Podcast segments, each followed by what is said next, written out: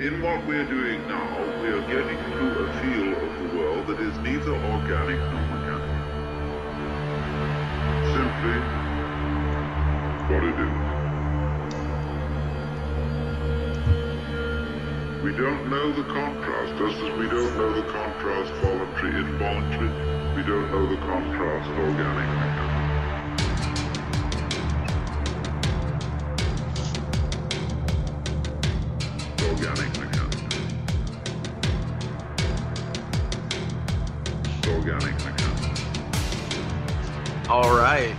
Folks. We have a good program in store for you today. Uh, my name is Vince Emanuele. You're listening to the Progressive Radio Network, where you can find us here, Meditations and Molotovs, every Monday, 1 p.m. Central Time at prn.fm. You can check out our Facebook page at Meditations and Molotovs or my Facebook page at Vince Emanuele. And since I'm terrible at keeping up with multiple Facebook pages, including the space in which we sit right now, um, just go to my Facebook page. It'll be much easier. That's pretty much where I post things. But I was going to do a program with just some articles and talk about some topical things by myself. But then I came to Park, and the lovely Sarah Zawaki is here. So we are joined by Sarah. Sarah, welcome to the program. Thank you, Vince, for having me. All right, so people are going to need to know a little bit about you. Um, so, yeah, who are you? How do we know each other? well, we met through Progressive Coffee Caucus um, back when I was volunteering with the Bernie campaign. I'm from Michigan City. I've lived here my entire life, 21 years old. Um, just now getting involved in local activism and you know environmental activism and organizing, and it's just been a really great experience for the past few months that I've been doing this. So I have always been amazed at how young you are and how smart you are and how dumb I was when I was 21. and so, and you're 21 now, which is amazing because that means during the Bernie campaign you were like 19, 20 Yes. years old. Correct. Okay. So, how do you get involved with such a thing? Like, how, what turned you on to progressive politics? Well, I think a lot of it was the presence of Bernie Sanders on social media. And then I just started talking to my friends more about it and, you know, kind of evolved my politics through that. Um, and a lot of what I saw growing up reflected in the Bernie campaign, and that spoke to me. So I just wanted to continue, you know, with organizing and activism after the Bernie campaign. What's some of the, what are some of those things that you're Uh, talking about? The uh, definitely the universal health care, the need for universal health care all around the country. I mean, we have so many healthcare issues from now lead poisoning to uh, the opioid crisis, and then before that, the crack epidemic, um, and also just you know regular folks that are struggling in daily life and struggling through medical bills that in other countries we don't we don't have that kind of struggle. And i think that america would be a very different place if we had you know a relief from that stress And those were things you, you saw as a child. oh yeah absolutely i mean i've had a lot of you know family members struggle through struggle through addiction um, and saw you know luckily everybody you know was fine and recovered but i think um, i think that a lot of that would have been avoided or possibly remedied easier if the financial burden wasn't in the way Yeah, that makes sense. I think so as well. And it's fucking crazy because oh, and you can swear by the way, which is good. Awesome. I guess, we, I guess we don't have to abuse it. Although for those of you who are out there, you should know that Sarah, it has the mouth of a sailor.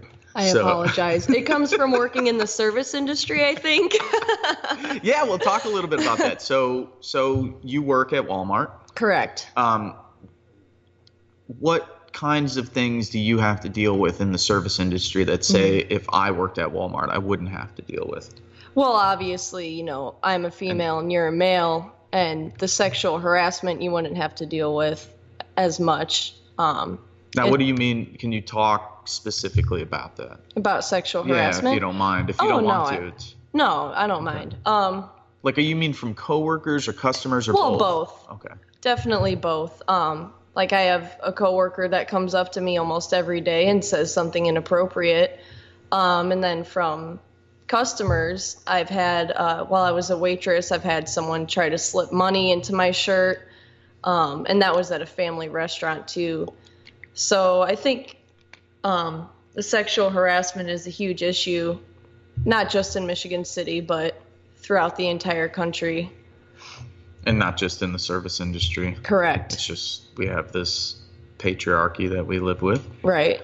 and then people what do you so what do you think okay and that's working in the service industry what do Mhm. you think could happen to deal with that like what do you think what do you think people could do Well, I think that obviously companies should be held more accountable. Um, definitely management should be held accountable. I had an incident where a coworker was inappropriately touching me on multiple, you know, multiple times, and my department manager was watching the entire thing and didn't really do anything. I brought it up to his manager, nothing happened, and then all three of those employees ended up going to different stores. So, three people that perpetuated or took part in sexual harassment went on to different stores and spread this, you know, lack of care and lack of accountability. Mm-hmm. and so i don't want to stick with this topic too much but it's a topic that i think is very important because as you mentioned it's not just michigan city. There's a lot of people and particularly millennials who are disproportionately represented in the service industry. And these are the sort of jobs that are being created. And I, I just think it's really important for people to hear real world stories of what it's like to work in those jobs i mean i heard someone say it the other day i might have been with you but someone had said you know everyone should work in retail and everyone and i had said well i think everyone should work in the restaurant industry as well and i think that's true Yeah.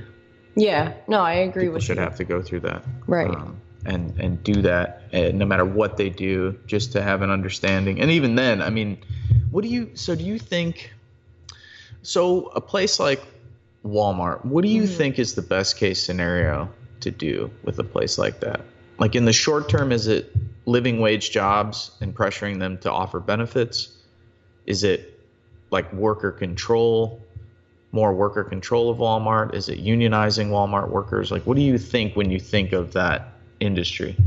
Well, the company is already so anti union. I mean, for example, during orientation, you have to watch a you know, couple minutes long video that's basically an anti union propaganda video. They have the exact same actors and script um, at the uh, Home Depot store as well. So I think unionizing, you know, on a corporate level, that would be very difficult. So I think the count, you know, the company just needs to have policies put in place, new policies that will actually hold account, you know, managers accountable. Maybe even have some kind of review board for them. Um, but I think unionizing Walmart, just with the amount of employees, you know, the amount of people that are employed at Walmart throughout the entire world, that could be very difficult. But I think seeing that at least try to happen would be really awesome. Mm-hmm. Do you think? I mean, are there a lot of people there who you work with who are interested in organizing? Um, well, primarily at Walmart, it's working class people. A lot of them aren't educated, so they haven't been exposed to that kind of rhetoric, especially in the more rural stores. In uh, LA, you know, they organized at a Walmart there and they actually planned a walkout on Black Friday. But in the more rural stores, especially in stores that are in anti union states, such as Indiana, people are already anti union.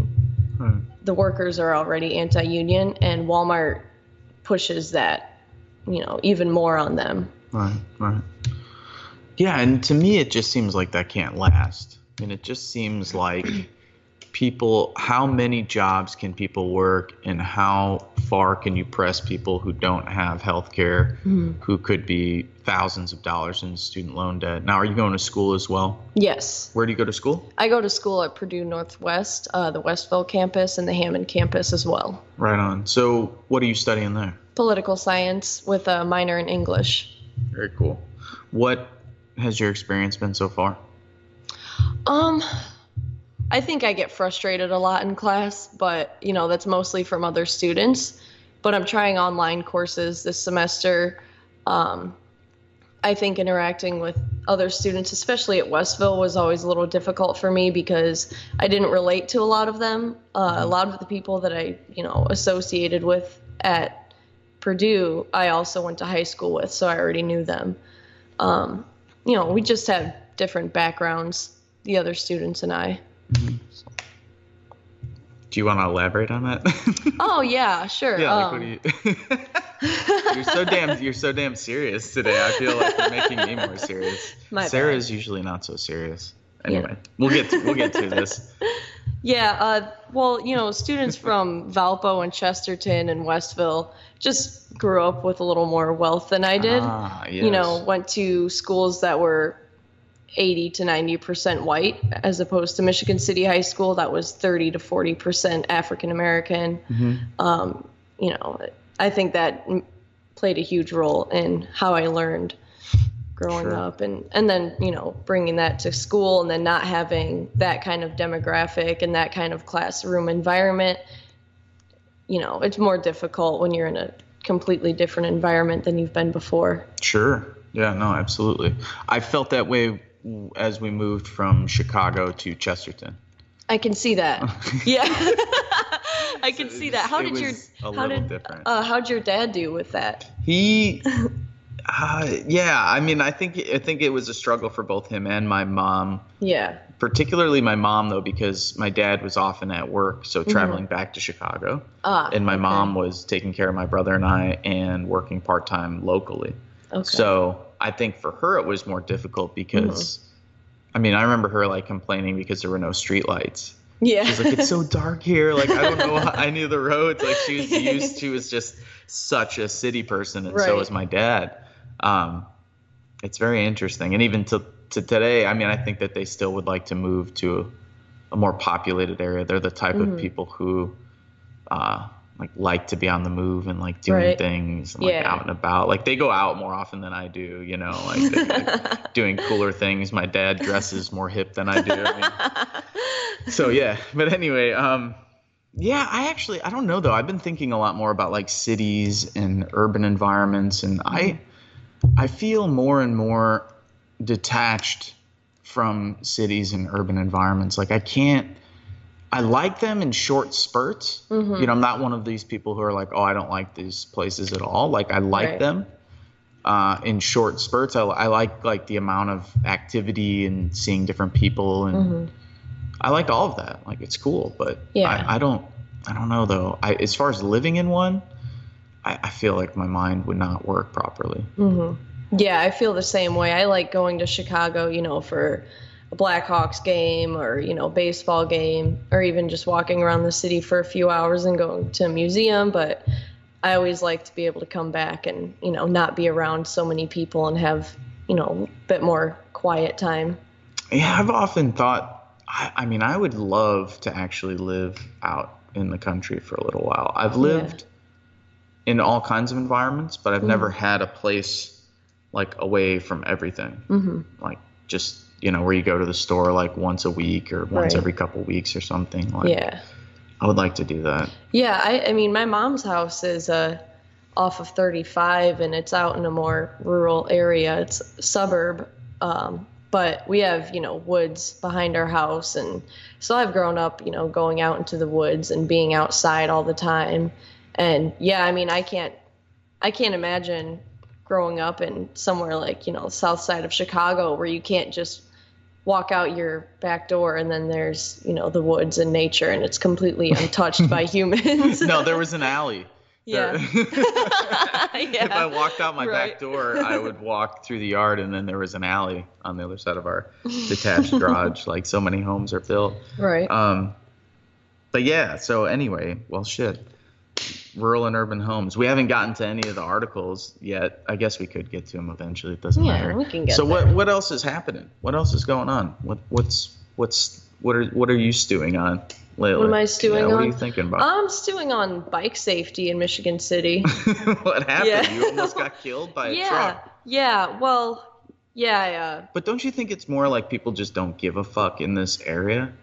I see. I don't know. I think it's that, and I mean, there are no really safe bike paths in Michigan City. At least, you know, in the city streets, like by Lighthouse Mall. That's where I was at. I was right by Lighthouse Mall, and I What the know. hell were you doing biking over there? you know, just well, I, I rode my bike up to the beach. Actually, Oh, okay, was what I was doing. Okay. You know, rode my No, bike to legitimate. the beach. I was going gonna mess with you and be like, you know. But anyway, no, no, no, yeah, okay, that's legitimate. Yeah, and well, on my way back was when this incident happened, and uh, yeah, a truck almost hit me. I could see him on his phone as I turned my handlebars very quickly and shoved my foot to the ground so I didn't get hit almost head on. Um, but I, I, I it got me thinking. helmet? I was not wearing a helmet. I don't.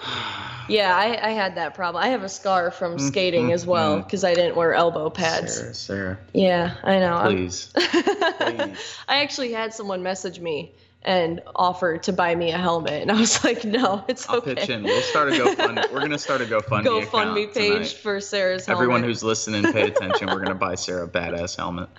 I want flames on the side of it. One of those fake mohawks. yeah. I've been seeing those too. The kids wearing them. That's great. Oh, the kids. So, what can the city do better, and what can we do better as human beings with regard to bike safety? Well, I think the city could just have more signs, you know, maybe more signage would help, like caution bikes. Or I know that they have bike paths too on Pine Street and uh, the Boulevard. I think maybe if they could widen those a little bit, because I have a cruiser, so I have the wide handlebars, so I can't like navigate those super thin. You know, I think they're designed more for uh, like the uh, mountain bikes with the super thin wheels. Um, yeah, I think signage and maybe some more lighting and just public education too. Um, I think a lot of drivers just don't know how to interact with bikers, especially in the US. There's not really a huge bike culture here except for places out west. Um, Well, Chicago has decent bike culture. Yeah, I have to give some other places some credit, but yeah, you're This right. I mean, not it's not quite like Portland or right. yeah, no, that's true. I mean, weather also hampers that. It's tough. Mhm.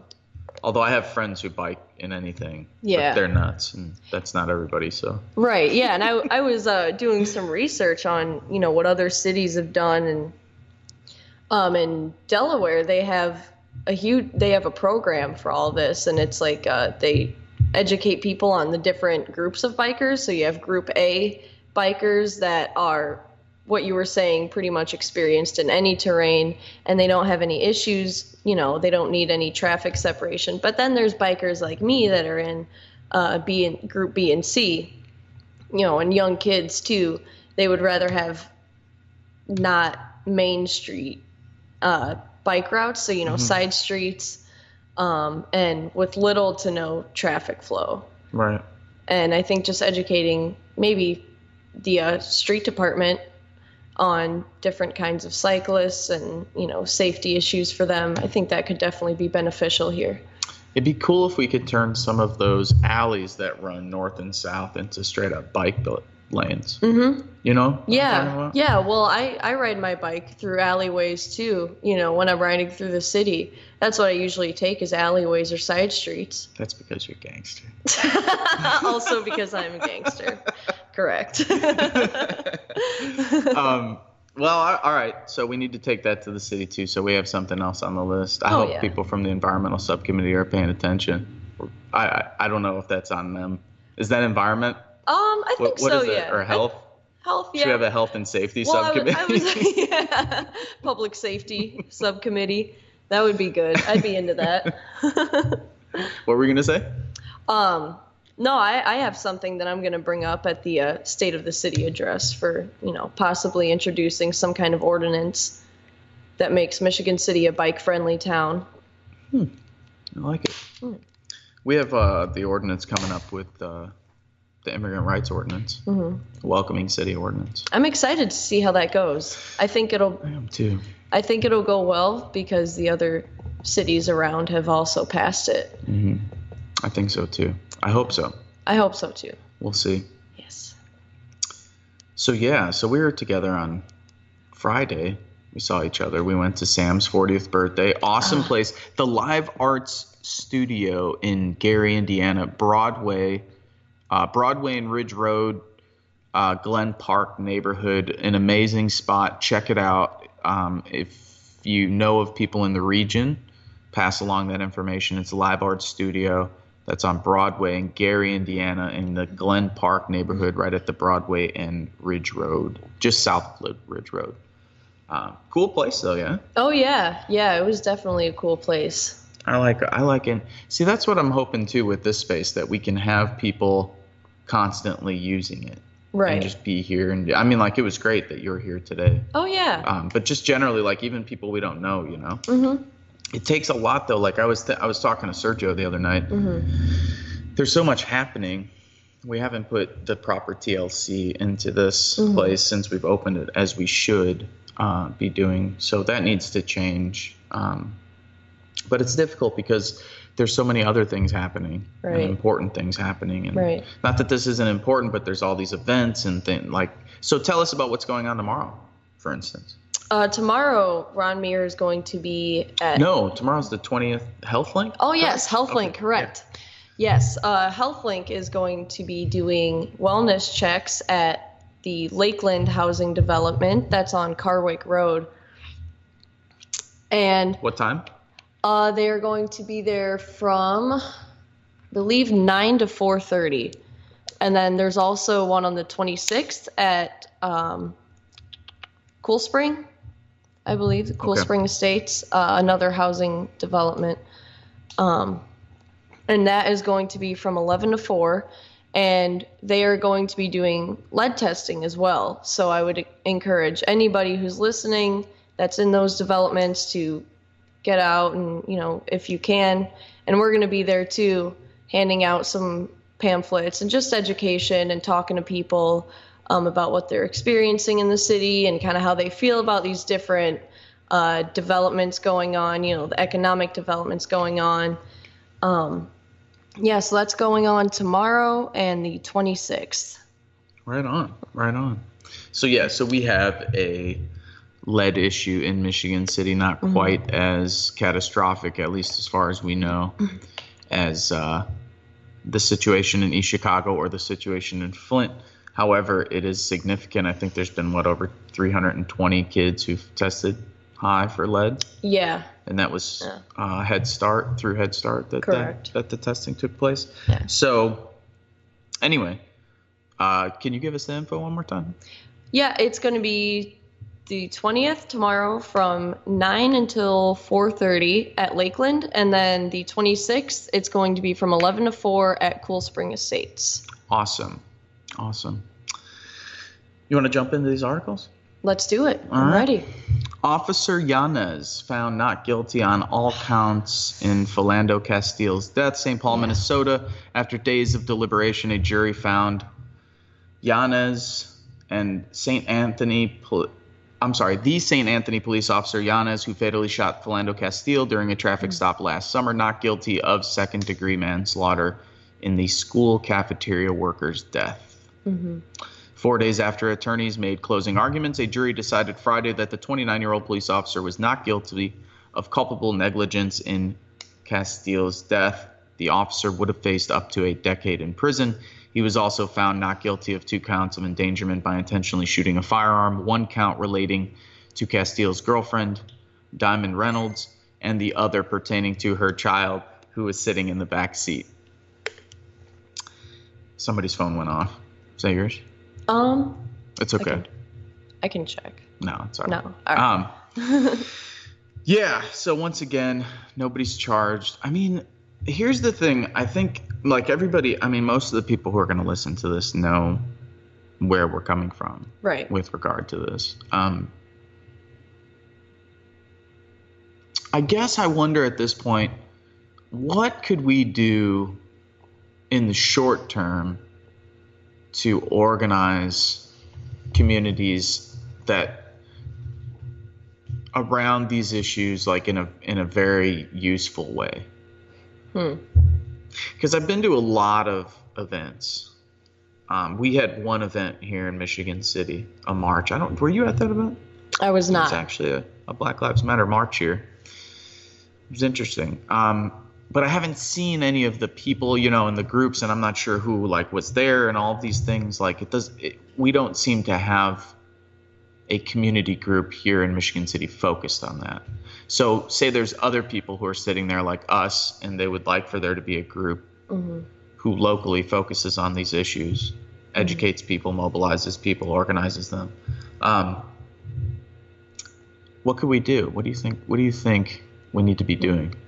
Well, um, I think just getting out more into those communities, like you know what we're doing with the lead, we're trying to reach out to these communities, um, and we would like to know because I don't know if there's any people who are interested in organizing in those you know communities and communities of color in Michigan City.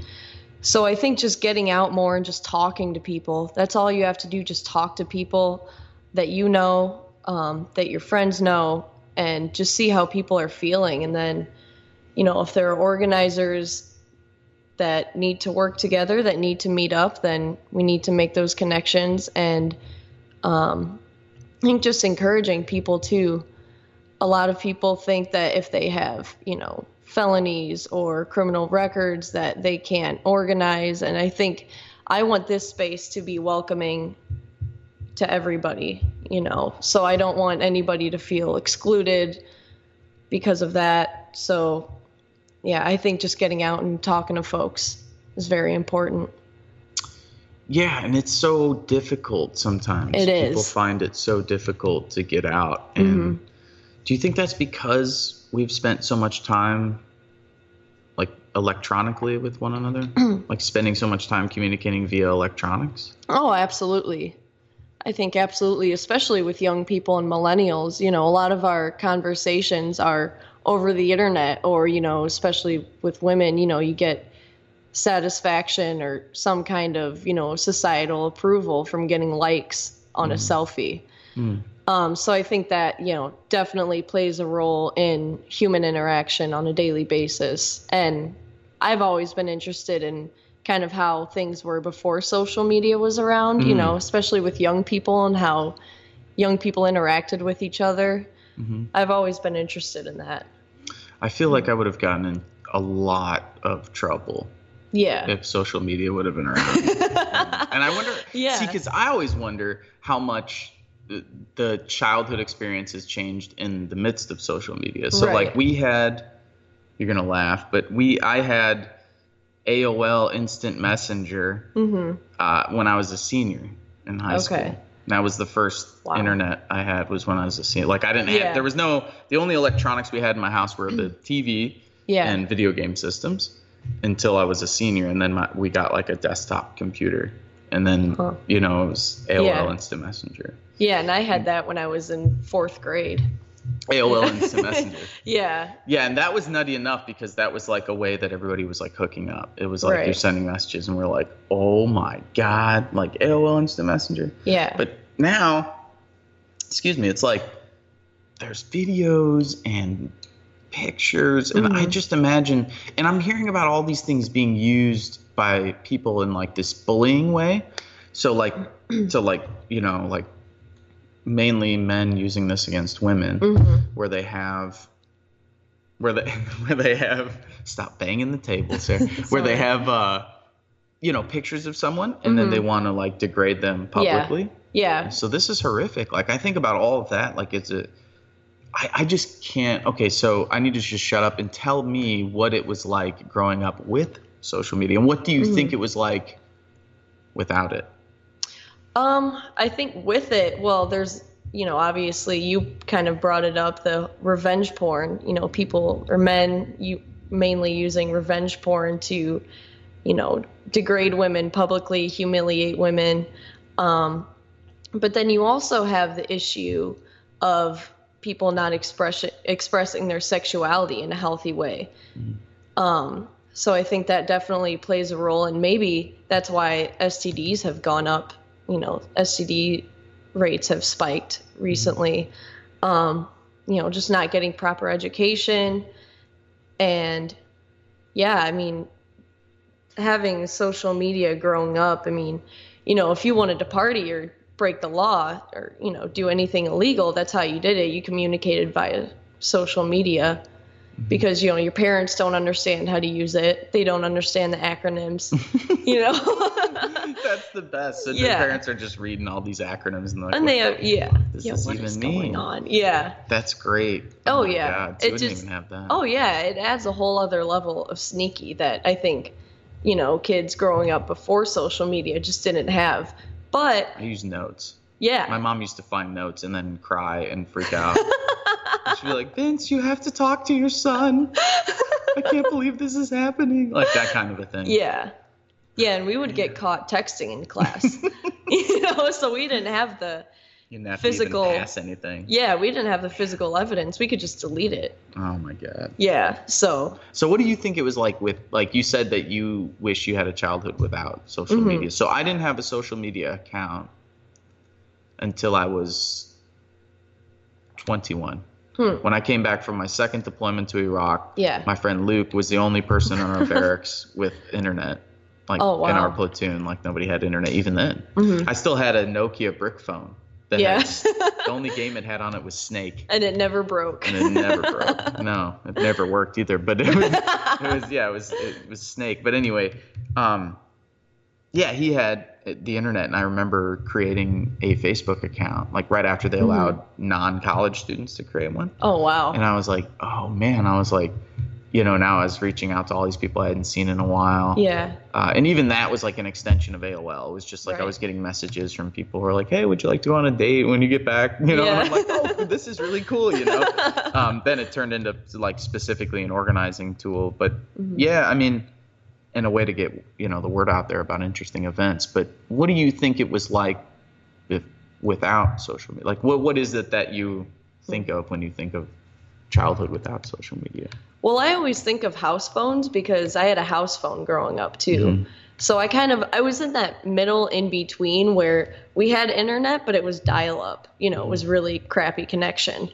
So I think I was just in that middle where I kind of had technology growing up, but I also lived in an area where I could walk outside and, you know, there's woods behind me and I could, you know, be outside and play with other kids too. So I think I had a decent mix between the two. But I think without any at all, like, you know, you had you would probably have to call people on the house phone to like hang out or, you know, like even party in high school, you know, And memorize numbers. and I memorize numbers. still remember numbers. Yeah, I I'm pretty good with with remembering numbers, but uh, I was definitely better when I had a house phone. You know. Yeah, yeah. No, I remember. I, yeah, I remembered, like peop having people's numbers in your head. You just had all your friends. You just picked up the phone. You started calling, and then that was also like your parents answering the phone Mhm. when, you know, lovers and so on were Right, calling the house. call, yeah, at like that- midnight, and Yeah. my mom would freak out. Who's calling? What? What are these? What does this girl want?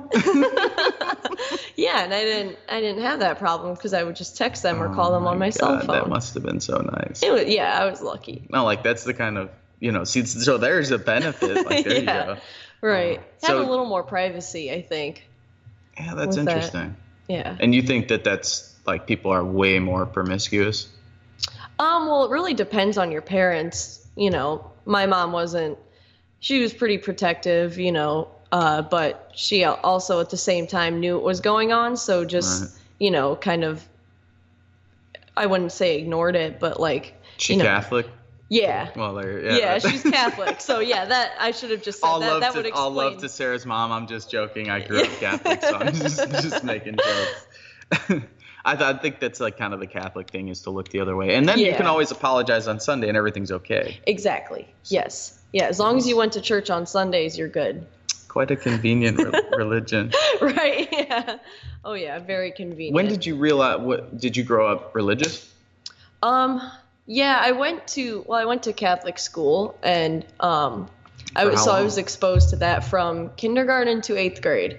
Ooh. Yeah, so all the all the early education was at a private school, and um, but I I always kind of like pushed it to the back of my mind. I think in the back of my mind, I knew that I just didn't really buy all of that. You know, I maybe pretended a little bit like I did just to be socially accepted for the most part, but um, What age though? Like what age were you like, yeah, this is BS? Uh, I think it was really early. It was maybe nine or 10, I think, after my uh, grandfather died. Hmm. And I just kind of started thinking, you know, um, like, I don't know what's going to happen. And then I started asking questions in class about death and like sexuality. And the answers that I got back, I knew that they were wrong. You know, I knew that I couldn't believe something that uh, says that you know one group of people, particularly gay people, are less than or you know they're wrong. Like there's something wrong with them. I never believed that, and I think that that was the biggest thing that drove me away from the church and religion in general. Okay. So more like their views on sexuality. Right. How about their like views on gender? Was that something that you picked up right away or Oh, did that yeah. like take time to Yeah, that was definitely something I picked up right away. Um, my uh, I have an aunt who's very close to me. She, uh, you know, always taught me the concepts of feminism. You know, that was growing up as a small child that we always talked about gender roles and stuff like that at family dinners.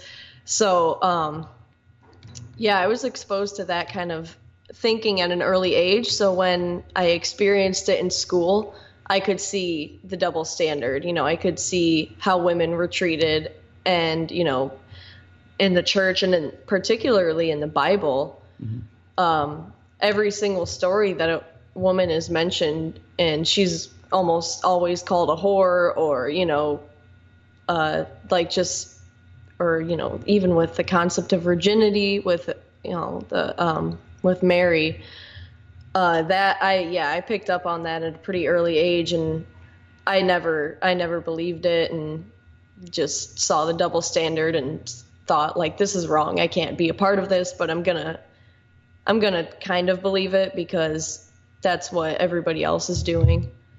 Hmm. Yeah. So you don't believe that you came from my rib? Is that what you're telling me? I mean I wouldn't I would say no. I don't understand. I don't know. That's my thing. I don't know hmm. how we got here, but I think whatever is going on is pretty good. You think it's a little more complex than me, like a woman coming from someone's room. Right. yeah. Well, it's a story. The Bible is a story. You know, I, I'll give it that it's a really great story, and I've read through the Bible once Hmm. or twice, and I think it's a good story, but as far as a belief system, no. It's Yeah. extremely sexist and even classist, too. So, So what? So you also you were telling me about your grandfather. Mm-hmm. I'm thinking about your history. So you so your your ethnic heritage is Jewish, Polish, Yes. and but your religious background is Catholicism. Right. And you were telling me about your grandfather. Mm-hmm.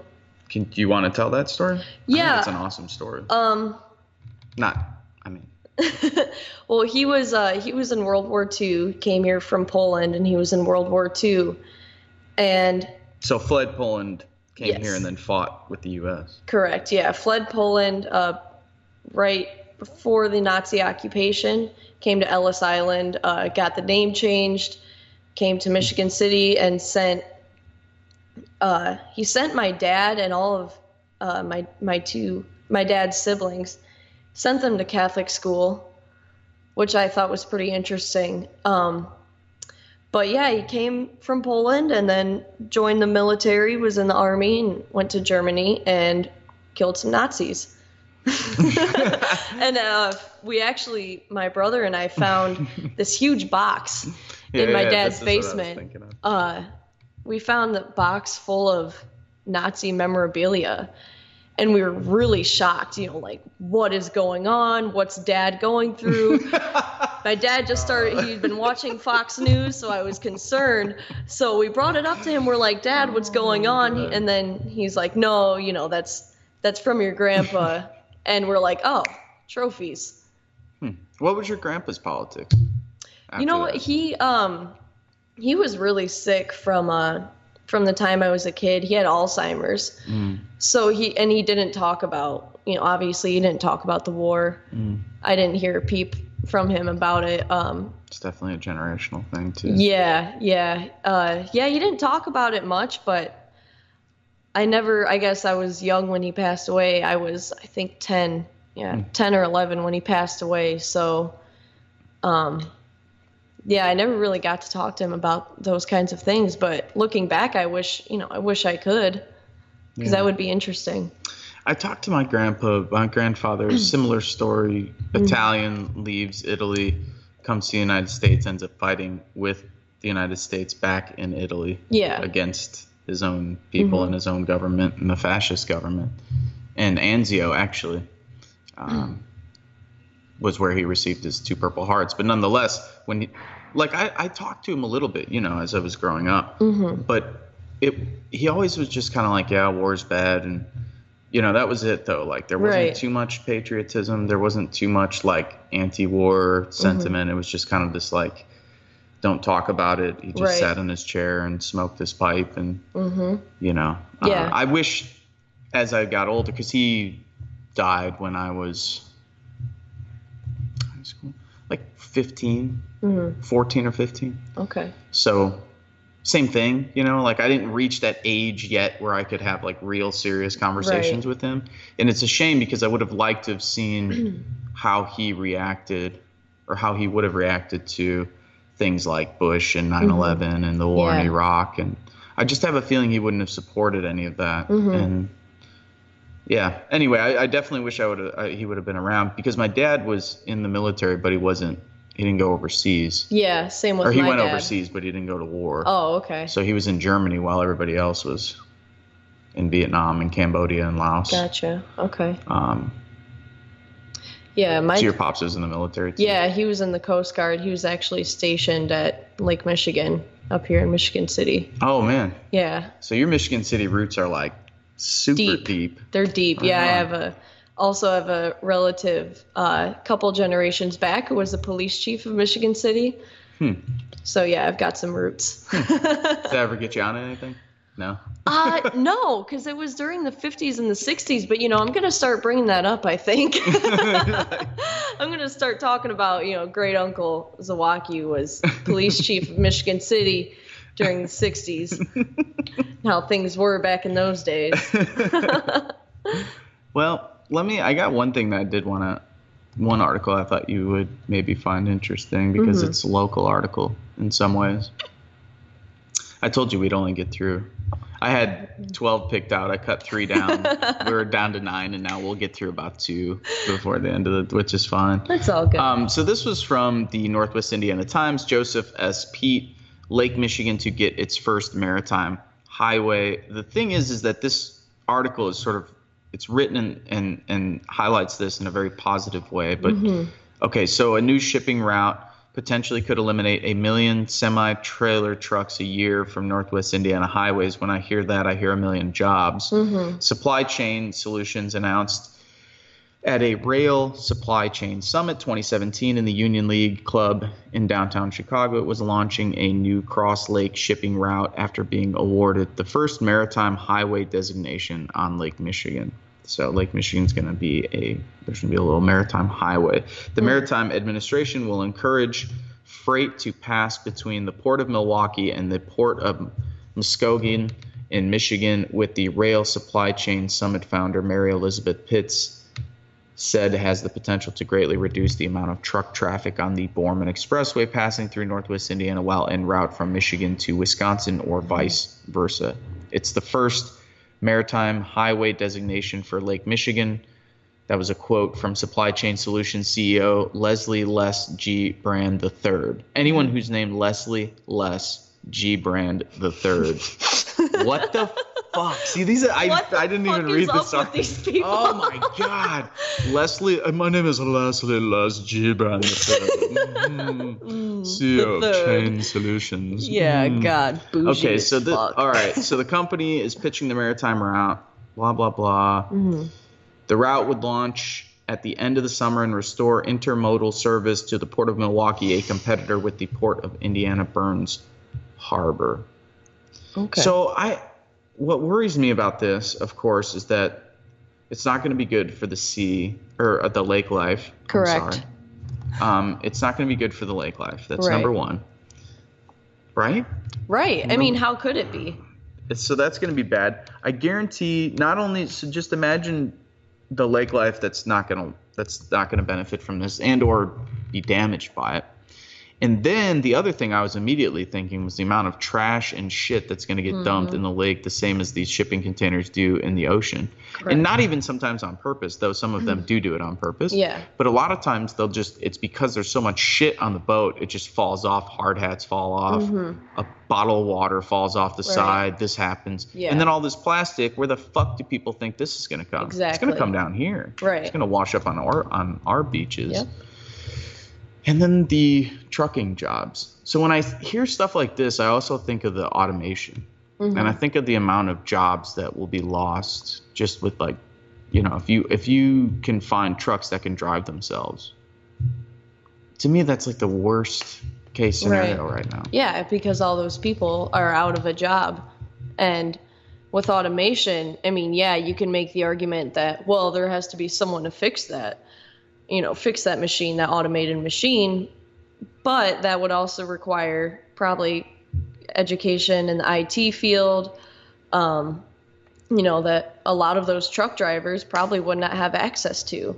And then you get to the actual hiring phase and you can only hire one or two people per machine where before it was you know maybe six or seven truck drivers using one truck Mhm.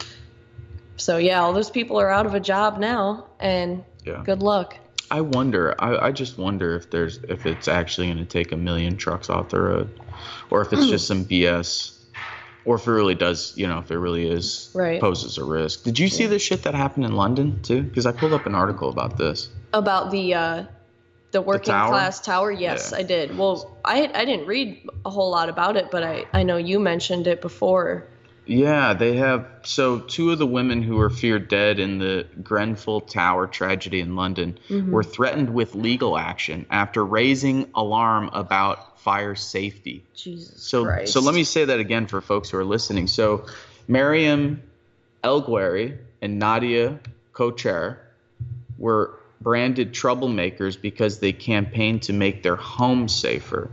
right So there's two people who could potentially be dead right now, who were tr- who were threatened with legal action because they were trying to raise the alarm that this building was a fire hazard. Just think about that for the rest of the day.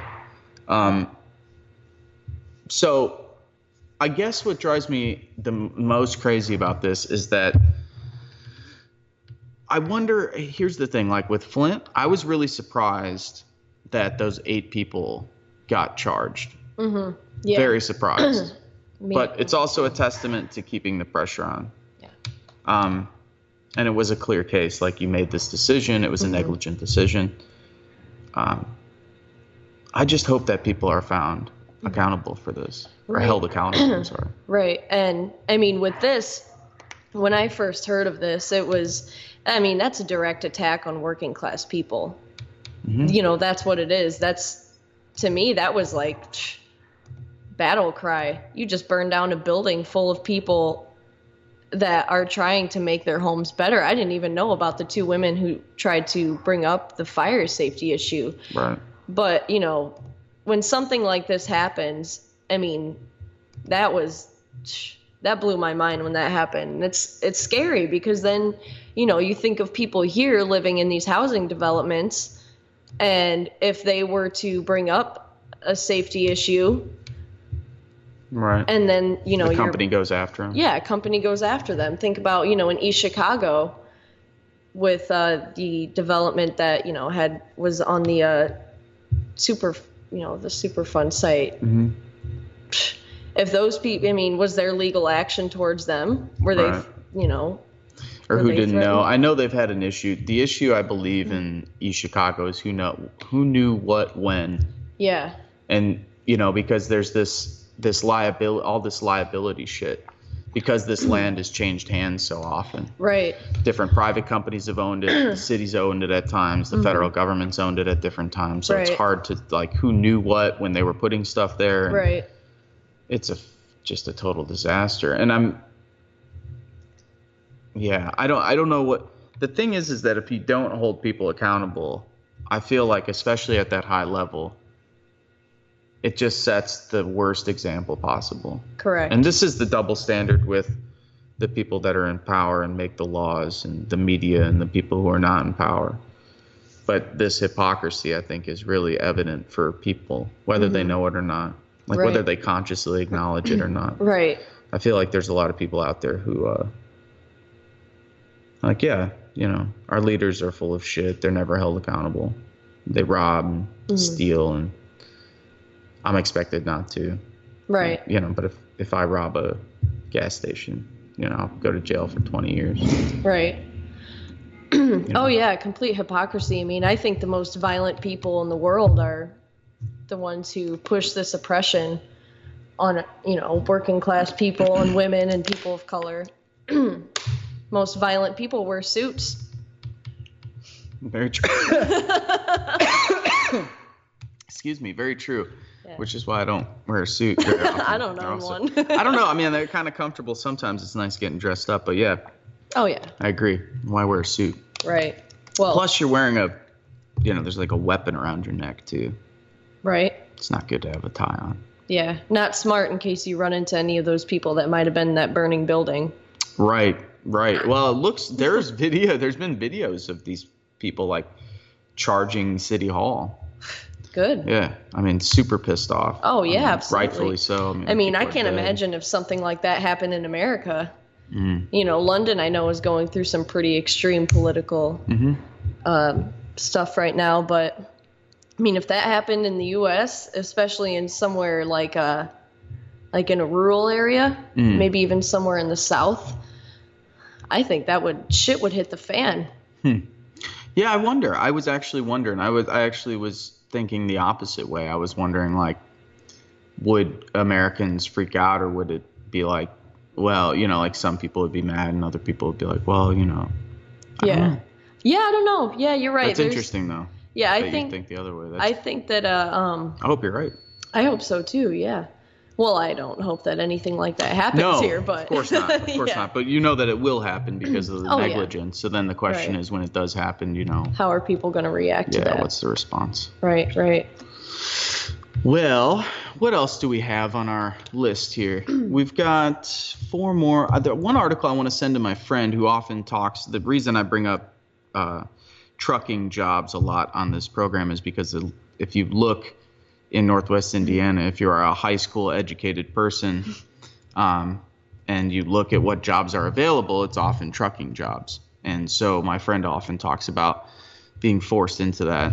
And there's an article that people should read. I'm not going to be able to get to it, but it's called Rigged Forced into Debt, Worked Past Exhaustion, Left with Nothing by Brett Murphy. This is from USA Today. Check that out. That's June 16th, 2017. It was published. Photos by Omar Ornelas and the article written by Brett Murphy. That's USA Today. Rigged, forced into debt, worked past exhaustion, left with nothing. Excuse me. You're right there? Goodness. yes. Um, and okay, mother with knife killed by police was pregnant and had mental health issues. I don't think we need to go back over this, but you know, this is uh, an issue that we've talked about even on this program, um, and locally. The gentleman who was shot and killed outside of the hospital when his family called the St. Anthony's Hospital and said that they were having trouble with him. hmm The police said that they pulled a gun and waved it at someone. Now we don't know if that's true or not. There was no uh, follow up to that. I didn't really see a whole lot about it.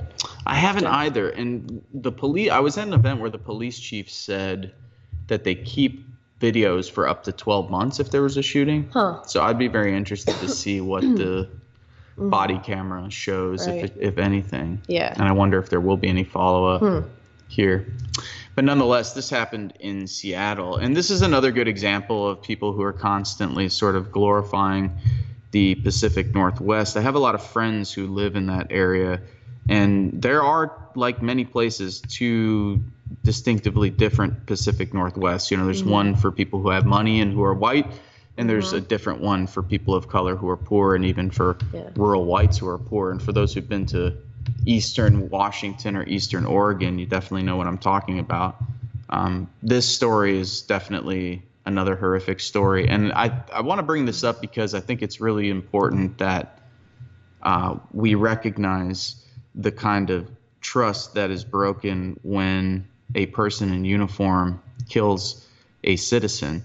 Um, we have to remember that we entrust police officers with uh, the most, uh, I think, sort of amazing power that we give anyone in society, which is the power to kill people and the power to detain people. Right.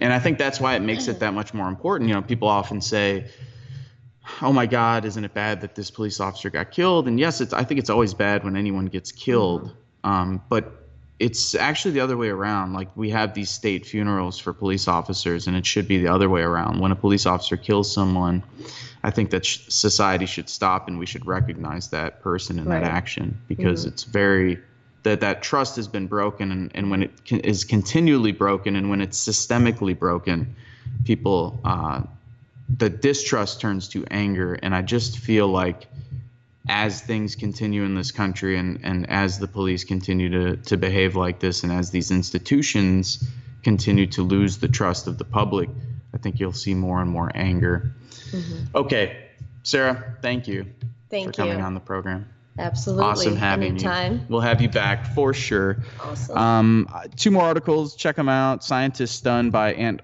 Antarctic rainfall and a melt area bigger than Texas. That article by Chris Mooney from the Washington Post and also from ABC News, another uplifting article. I i was not even in a bad mood today. I'm sorry for all of this super depressing shit. Shootings kill or injure at least 19 U.S. children each day. That is fucking crazy. This is totally crazy. This is by the AP. Shootings kill or injure 19 children every day in the United States from an average of 1,297 children shot dead each year between 2012 and 2014. 1,297 children shot dead each year between 2012 and 2014. 230 were girls, 1,067 were boys, 229 were ages 12 or younger, 1,068 were ages 13 to 17 years old the death rate per 100,000 4.1 for African Americans, 2.1 for American Indians, 1.5 for white people, and 1.1 for the Hispanic community, and 0.4 for Asian Americans. Check this out ABC News shootings kill or injure at least 19 U.S. children each day. On a positive note, folks, stay sane. I know it's crazy out there. Don't pay attention to Trump. Turn off your social media. Spend time with your friends and loved ones. Pay attention to your senses. Read some books. Create something. And we'll see you next Monday. You're listening to Meditations and Molotovs. I am your host, Vince Emanuele. You're listening to the Progressive Radio Network, where you can find us every Monday at 1 p.m. Central Time at prn.fm.